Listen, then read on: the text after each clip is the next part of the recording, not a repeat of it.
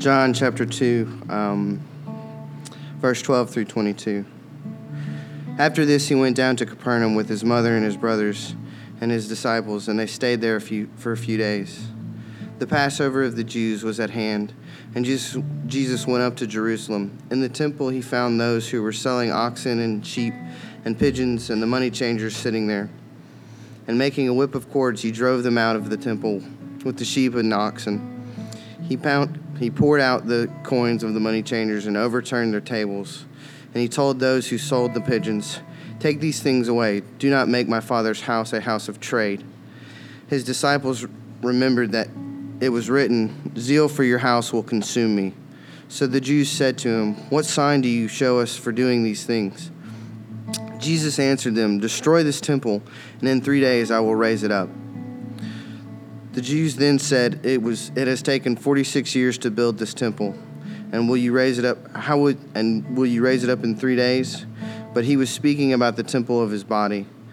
When therefore he raised from the dead, his disciples remembered that he had said this, and they believed in believed the scriptures and the word that Jesus had spoken. Good morning. Uh, we are picking back up in John's Gospel, uh, where we left off a couple weeks ago. Uh, we took a break last week to address the, the, the, the, things that have occurred in our, in our state and in our country. Uh, and I mean, just this morning, just so you, th- this isn't a thing that's just going to simply pass away. Um, just this morning, a lot of us have been getting updates uh, that there are multiple officers shot in Baton Rouge. Um, they don't really know the details. Um, and then I know a number of you uh, are friends with Shane Longoria. And yesterday we found out, yesterday morning, that his wife was abducted on her way to work, shot in the head twice, and she's uh, in critical condition.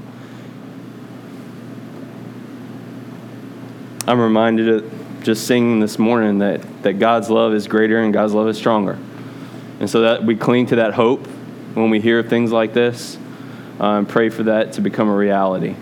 Uh, so continue to pray for the, uh, the family, uh, Shane's family and Shane's wife's family, the Kuipers, and uh, also with the tragedy that we heard about this morning.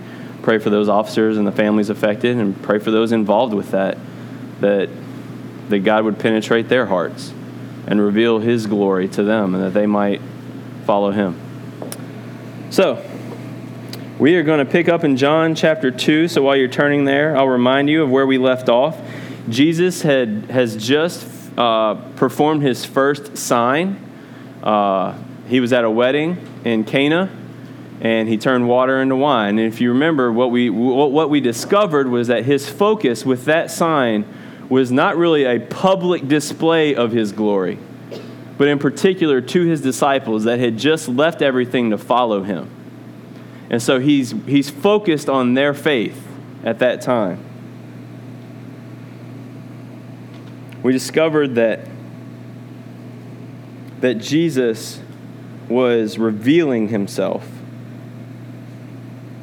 Verse 11 reads that this, the first of his signs, Jesus did at Cana in Galilee and manifested his glory and his disciples believed in him.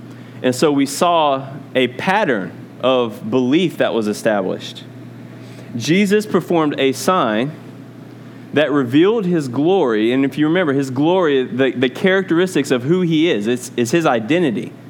He performs a sign that reveals his glory. Man sees that glory, they see who Christ is, and then man believes. So the pattern there is sign, glory, belief. This pattern is consistent with John's purpose, as he clearly states in John chapter 20, verses 30 through 31. And hopefully, by this point, if you've been with us since the beginning, you're starting to memorize that purpose. John wrote, Now Jesus did many other signs in the presence of the disciples, which are not written in this book, but these signs are written so that you may believe Believe that Jesus is the Christ, the Son of God, and that by believing you may have life in his name. So, John wants us, the readers of his gospel, to see Christ in the fullness of his glory. That's the purpose. He told us in John 1:14 that the word became flesh and dwelt among us, and they, the disciples, saw his glory. And so he writes the things that he does so that we too would see it and that we would believe. My prayer this morning is that that would happen, that we would see the glory of Christ. This is how belief in Christ occurs for all man. For all of us, at some point, if we find ourselves trusting in Jesus Christ for salvation, we saw his glory. It was revealed to us, we saw it, and then we believed. We trusted. John continues to fulfill the purpose of his gospel by pointing us to the same pattern of belief in our passage this morning. Only this time we're going to see a different pattern to go along with it. We'll also see the pattern of disbelief. Disbelief in the face of the glory of Christ. Oddly enough, this pattern looks very similar to the pattern of belief. The results are just different. And we'll see that as we study this morning. So let's get into our passage and first look at the pattern of belief in verses 12 through 17. Remember this pattern it's sign, glory, belief. So let's first look at the sign. Verses 12 through 16. After this, he went down to Capernaum with his mother and his brothers and his disciples, and they stayed there for a few days. The Passover of the Jews was at hand, and Jesus went up to Jerusalem. In the temple, he found those who were selling oxen and sheep and pigeons, and the money changers sitting there. And making a whip of cords, he drove them all out of the temple, with the sheep and the oxen. And he poured out the coins of the money changers and overturned their tables. And he told those who sold the pigeons, Take these things away. Do not make my father's house a house of trade. Verse 12 starts with John giving us the details of their travels. He's, he's an eyewitness to all of this. He says that after the wedding in Cana was over, the celebration has died down. They traveled south to Capernaum. Jesus went with his mother, his brothers, and his disciples and stayed there for a few days. At this point, that group of disciples is made up of six. It's our author, John, and his brother James, and then our four disciples that we saw were called by Jesus in chapter 1. And as I was studying this week, I, I couldn't help but wonder about how enjoyable that time might have been. I mean, you think about it. They spent a week with Jesus at a wedding, it's a celebration. Then they get to go on a road trip with Jesus. And they stay with him for a few days with his family. I imagine whenever the disciples are grieving over the death of Christ, this memory might have come up.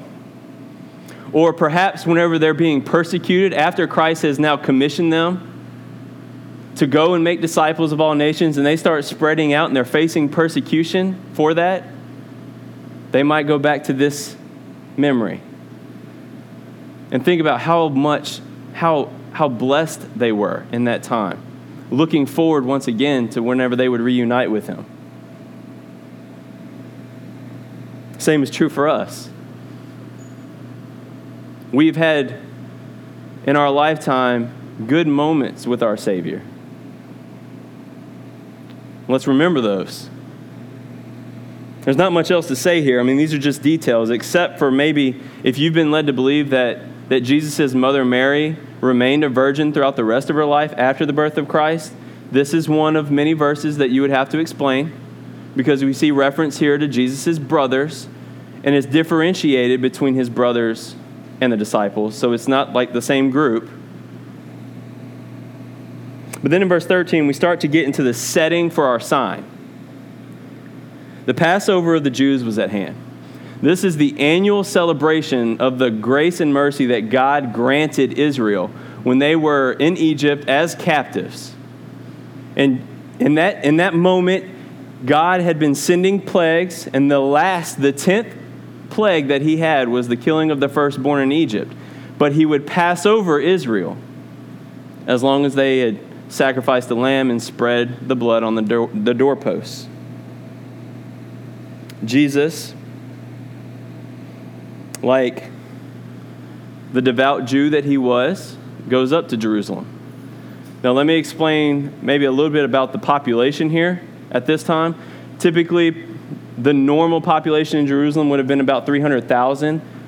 But when this celebration occurred annually, it would swell up, some say between 1 million. Josephus, the historian, goes all the way up to 3 million, possibly, because you have the Jews who have been spread out due to persecution. They're all traveling back to the temple. They're celebrating. This is the time of the Passover feast, and for them to make sacrifices and worship to God. So that's the audience. Now, I, I realize not all 3 million probably witnessed this, but kind of gives you the idea. It's, it's a densely populated area at this time. When we get into verse 14, and Jesus goes into the temple. Now, I know Blake has spent some time uh, discussing what the temple was like for us whenever we were studying Ephesians, and I, in reference to last week when we discussed how the Gentiles were once far off the temple was in mind when Paul was talking about that. Because if you were to go into the temple, you enter the walls surrounding it, and you find yourself in the outer courts. And the more you moved inward in the temple, the closer you would get to God's presence, which was found in the Holy of Holies. So you enter, enter the wall, enter the gates, and you're in the outer courts, the Gentiles. That was as far as a Gentile could get to God. That was as close as they could get. So when Paul says, You who were once far off, he has that in mind. You, you go forward, and then you have the court of the women. That was as far as a Jewish woman could have gone in the temple. And then you get to the court of Israel. So a common Jewish man, that's where his barrier was. He couldn't progress past that. Then you get into the, the priestly court for the priests all the, all the way up into the temple, into the Holy of Holies, where only the high priest could go once a year. So that's the temple. When Jesus comes in, he's standing in the outer courts, the court of the Gentiles.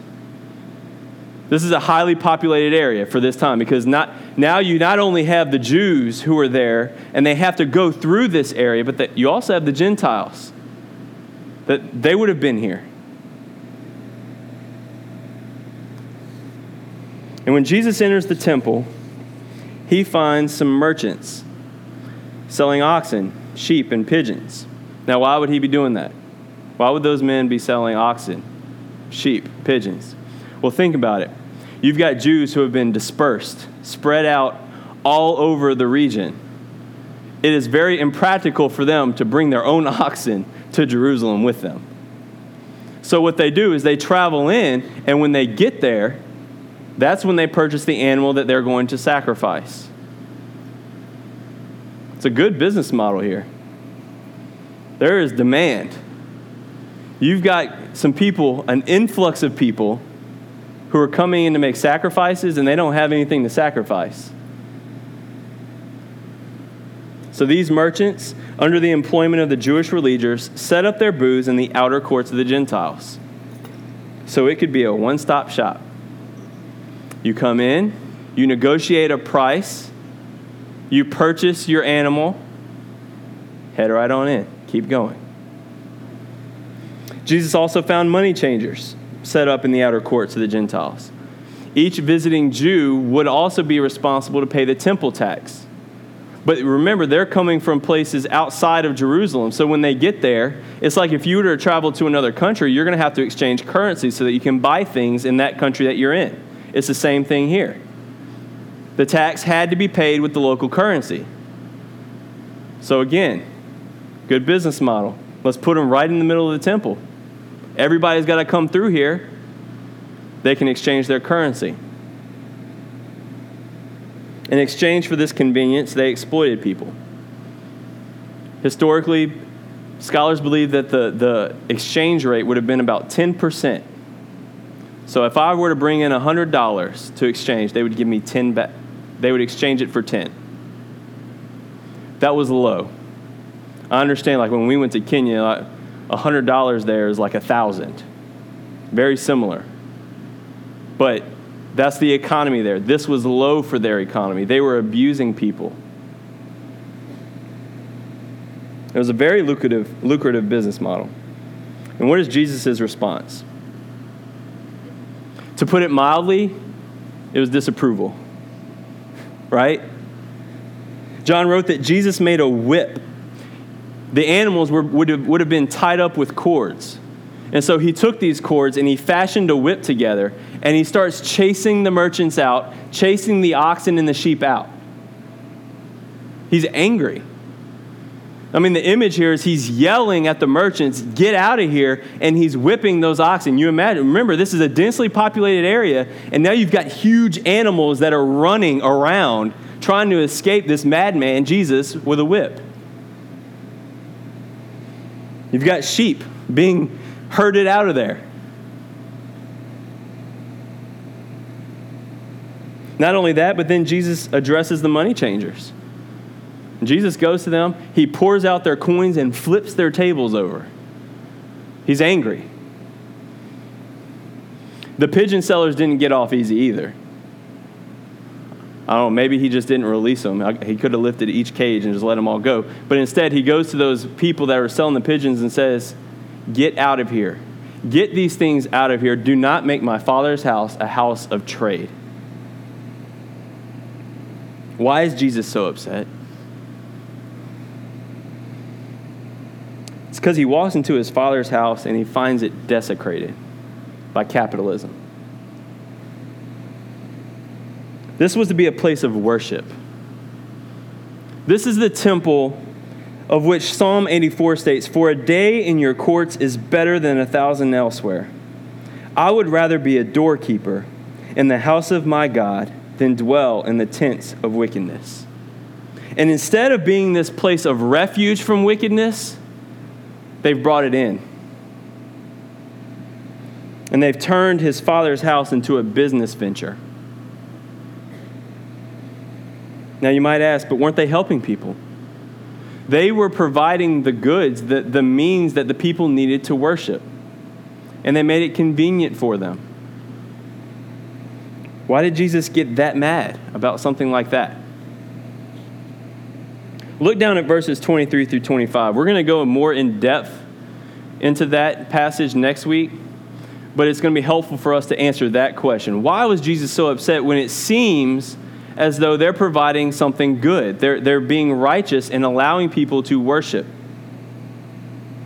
We need to understand a little bit about Jesus' attributes, his character. John wrote, Now, when he was in Jerusalem at the Passover feast, many believed in his name when they saw the signs that he was doing.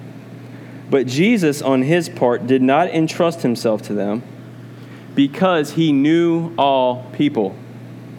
And he needed no one to bear witness about man, for he knew, for he himself knew what was in man. It appears righteous, but Jesus knows what's in man. He knows what's in their hearts. When he walks in that temple, he sees straight through and he knows their thoughts and their motives. He sees people who are captured by the love of money. They love money more than they love God. And he isn't just angry because they're sinners in pursuit of the love of money, even more so because of the way they dressed it up as a religious act we would know that today as, as wolves in sheep's clothing. They are coming acting like they're religious, acting like they're righteous people, hiding, masking the evil that's in their hearts. There's no desire here to worship God. There's only a desire to make the next buck. Now, I understand this God no longer dwells in a temple built by human hands. Go read Acts 7 or Acts 17. So while we consider this school cafeteria a place of worship, For those of us who are in Christ, we could go right down the street to College Street Park and do the same thing. We could go to somebody's house. We, we, we started there. We've done that. This is not a temple. For those of us who are in Christ, the temple is made up of us. We are individually stones of that temple. But I still wonder what would Jesus' response be today if he were to walk into some of our worship services in our churches? Would it be similar? I'm confident that it would be. Because we have wolves in sheep's clothing. We have people who dress up their evil hearts with an external appearance of righteousness men and women who claim that they are allowing people to worship God as long as you give them another 20 in the plate when it comes across. Men who will preach, men and women who will preach. If you give money to the church, God will bless you. That is a false theology. These same men will have their own private jets live in mansions. It's the modern day Jews, the Jewish leaders, exploiting those who desire and hunger after the Word of God. They give it to them and they dress it up as righteousness, but it's really evil. Now, obviously, I'm not saying that you shouldn't give your finances to support church ministry. I mean, while we were in Kenya, Blake specifically addressed that how, how giving of your finances, doing it generously and cheerfully, is an act of sanctification. You're, you're giving back to God what is already His. And you're reminding yourself that I'm dependent upon the God of the universe who owns everything for my provision, not Franklin, Lincoln, Washington.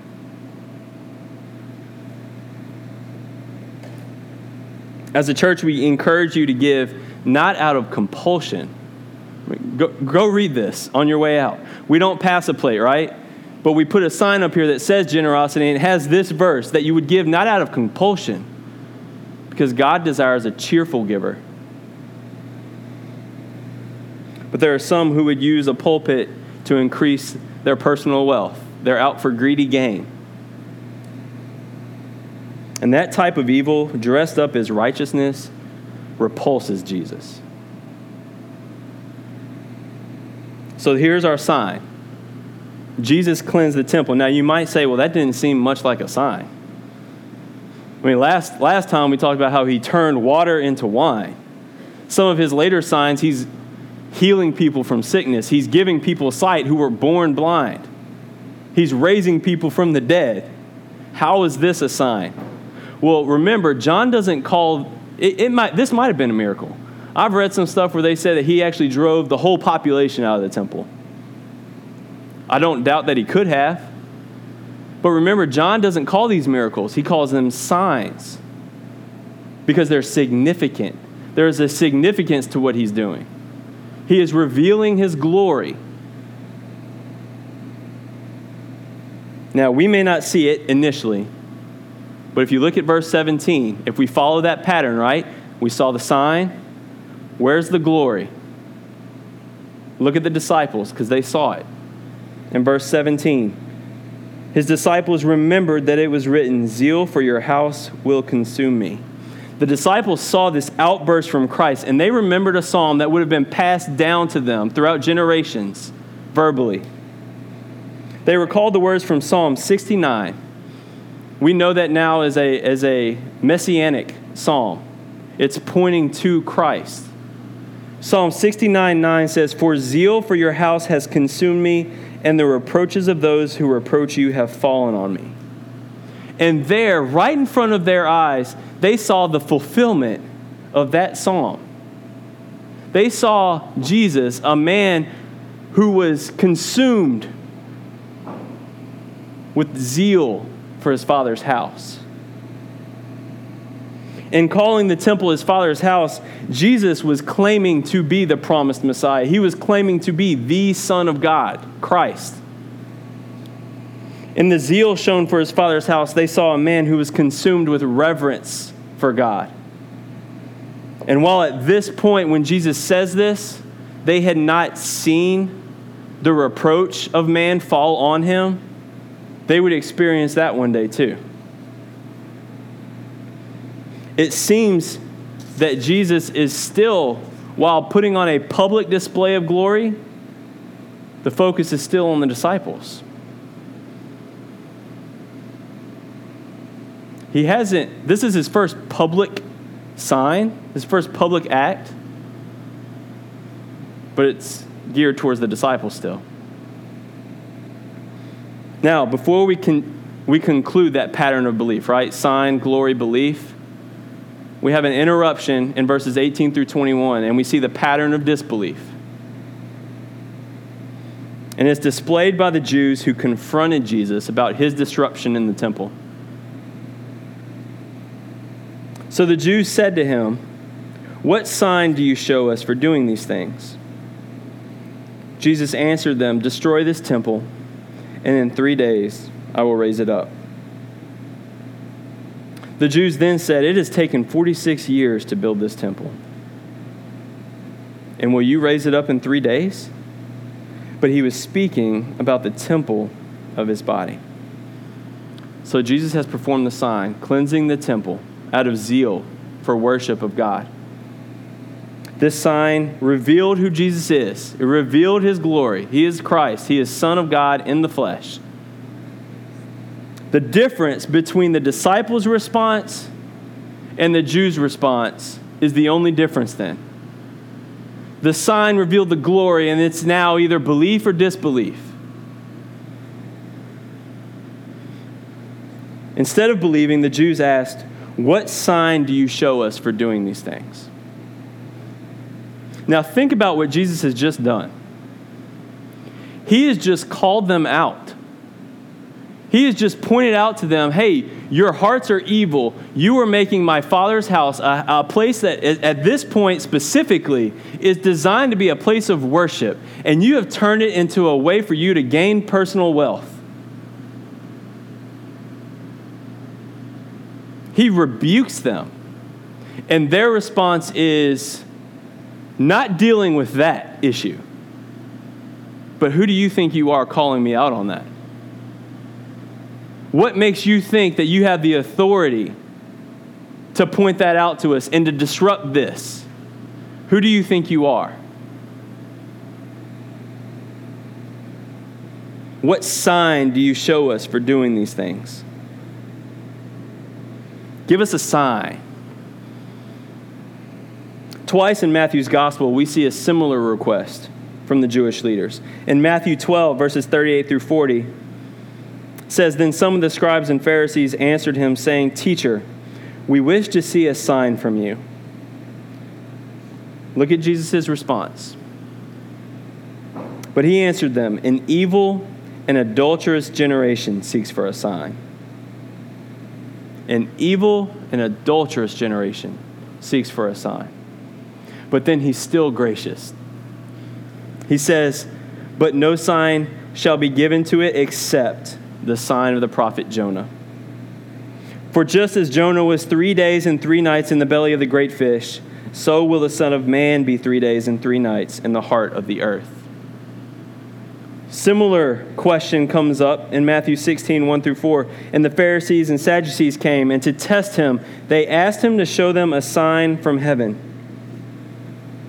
He answered them, When it is evening, you say it will be fair weather, for the sky is red.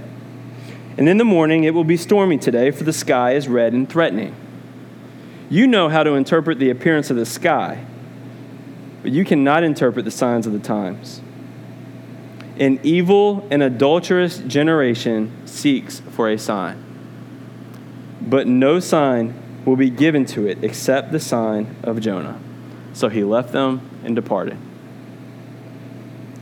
In our passage, despite the evil motives that are coming, right? They're challenging his authority.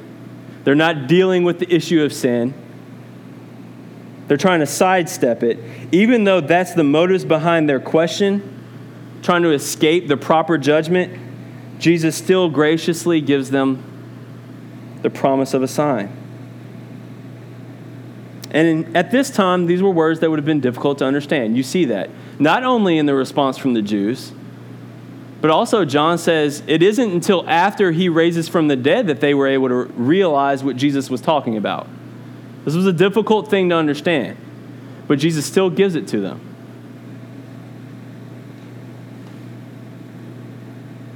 He says, Destroy this temple, and in three days I will raise it up. And then John tells us he was referring to the temple of his body. So, what was Jesus saying? Well, there was an actual physical destruction of that temple. God allowed that to happen. And to this day, that temple has not been rebuilt. But John says he was referring to the temple of his body. So Jesus, at one and the same, one and the same time, was declaring to the Jews that he was the promised Messiah that would be put to death and that he would raise himself up three days later. And he was declaring that the true worship of God would only come from those who find themselves in him rather than in the temple. That Christ was replacing the temple, he's the cornerstone. These words were difficult to understand by men who weren't keyed into things in the Spirit. As so, so often that occurs, you'll see in John's gospel, the disciples even, they're focused on the physical, the physical aspects. Look at, the, look at the different responses here. First, the disbelief. The Jews say it took 46 years to build this temple. And you think you can raise it up in three days? You're crazy. And that's the thing. When, when you look at the, the things that Jesus said, uh, it's probably C.S. Lewis or somebody. You either have to come, I think it is C.S. Lewis in Mere Christianity. You either have to come to the conclusion that Jesus is crazy or that he was telling the truth. You can't, there's no middle ground. How can you possibly say, oh, well, he was just a little off? He says, Destroy this temple, and in three days I'll build it back up. Referring to his physical body.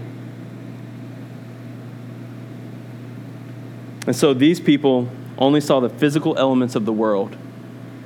And they missed out completely on the spiritual work that was occurring right in front of their face. The sign occurred, the glory was revealed, disbelief.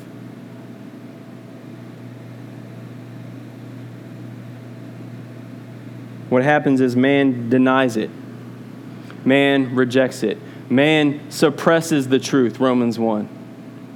Man runs away from it, or man challenges the authority of it, or asks for more evidence. That's the pattern of disbelief. In contrast, look at the response we have from the disciples. Yes, it occurred later, but they still had this proper response they finish out the pattern of belief with the sign revealing the glory and them seeing that glory and believing. When therefore he was raised from the dead, his disciples remembered that he had said this, and they believed the scripture and the word that Jesus had spoken. It ends just like the miracle at the wedding in Cana. Jesus does it, and the disciples believed. Jesus does this sign and fulfills that sign, and the disciples believed. We don't see this description about the Jews. And they were in the same audience. But the disciples believed, they believed all of Scripture and the word that Jesus had said in their presence. So, what are some ways to apply this? What are some implications for us? Now, this is a little difficult. It's very difficult sometimes when you preach and you you're trying to apply it and you're thinking honestly like I want to encourage you, right? Like I don't I don't want to like beat people down with the word. It makes it a little difficult when all Jesus does here is rebuke people. I was talking to Natalie last night. I was like, I just feel like all the applications are so like, leave here miserable today. But they're not. Some of them are, though. So let's deal with those. 1 Corinthians chapter 3, Paul talks about the church collectively being God's temple. And then in verse and in chapter 6, 19, what Paul had said about the church collectively, he also talks about specifically within individuals that we are the temple of God, indwelled by the Holy Spirit. So we are not our own. We are not our own because God, by His Spirit, is occupying this space. And we are not our own because we were bought with a price. So let's let's walk into the temple, right? Let's take a step into the church. Let's take a step into our own hearts, like Jesus did with his disciples. And let's examine what evil is there?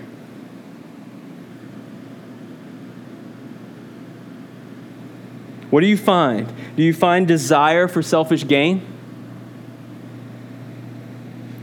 Do you desire personal satisfaction in the things of this world? Whatever that may be? And do you try to dress it up like it's religious? Like it's righteous?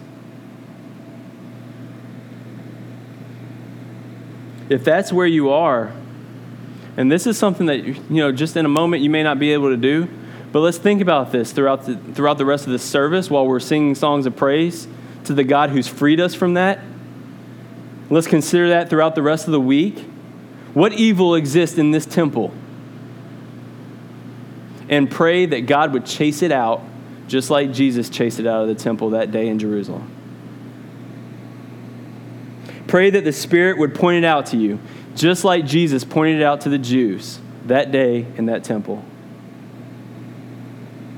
Which brings us to another point of application. How do you respond when your sin is pointed out to you by the Holy Spirit or by another brother or sister? Are you defensive, like the Jews were in our passage this morning? Do you challenge the authority of your brother or sister? Who do you think you are that you can call me out on my own sin? Don't judge me. What authority do you have to judge me? Let me tell you something. If that's where you are this morning, Jesus Christ Himself gave your brother or sister that authority. And Jesus was given authority. All authority in heaven and earth was given to him by his Father. And so he said, go, go read Matthew. Matthew chapter 7, Matthew 18. In Matthew 7, he says, Judge not lest you, lest you be judged. And everybody jumps on that one. We all love that one, right? You're not supposed to judge me. But if you keep reading in that passage, Jesus says, Why are you pointing out the speck in your brother or sister's eye when you have a plank in your own eye?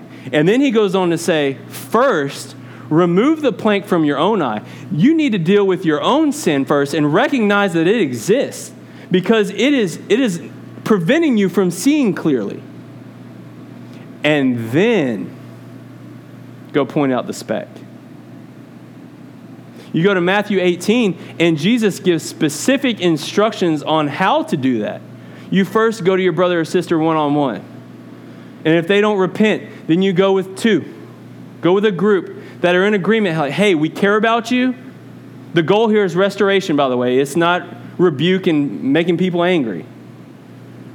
The goal is that they would see their sin because you were pointing it out to them and they would repent and come back to Christ. They would come back and live righteous lives. And if they don't listen to two or three, then you go to your church. You go to your pastors and say, hey, there's an issue here. The pastors address it. If there's no repentance, Jesus says, have nothing to do with them. Not because you don't love them, but because you love them. Give them over to the desires of their flesh so that the Holy Spirit may draw them back. So, are you trying to challenge the authority when people, brothers or sisters, point out sin in your life? They have authority to do so. What about the Holy Spirit? When you feel conviction from the Holy Spirit, maybe as you're reading God's Word, or you're listening to God's Word being taught, being preached, do you try to suppress it really quick? Uh, they're getting ready to touch on a, on a subject, a topic that makes me uncomfortable because I know I'm living in sin, so I'm going to push that down. Or do you ask for more evidence? Uh, maybe I'm not understanding that clearly. I need to see some more. Give me another sign. I would remind you what Jesus said an evil and adulterous generation seeks for a sign.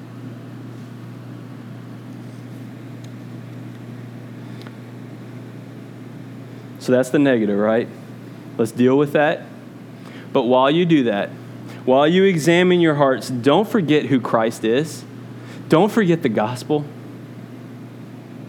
Don't forget what we learned about in John chapter 1. You've seen his glory, you've seen who he is.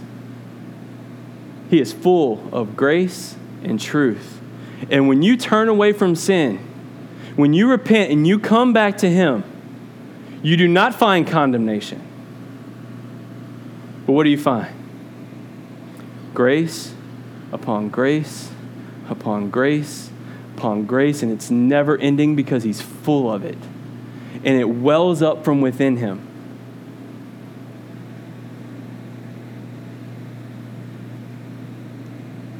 And if you haven't followed this pattern of belief yet, if you haven't seen the glory of Christ and believed, if you haven't recognized his work on the cross that he did on your behalf, where he desired to reconcile you back to his Father,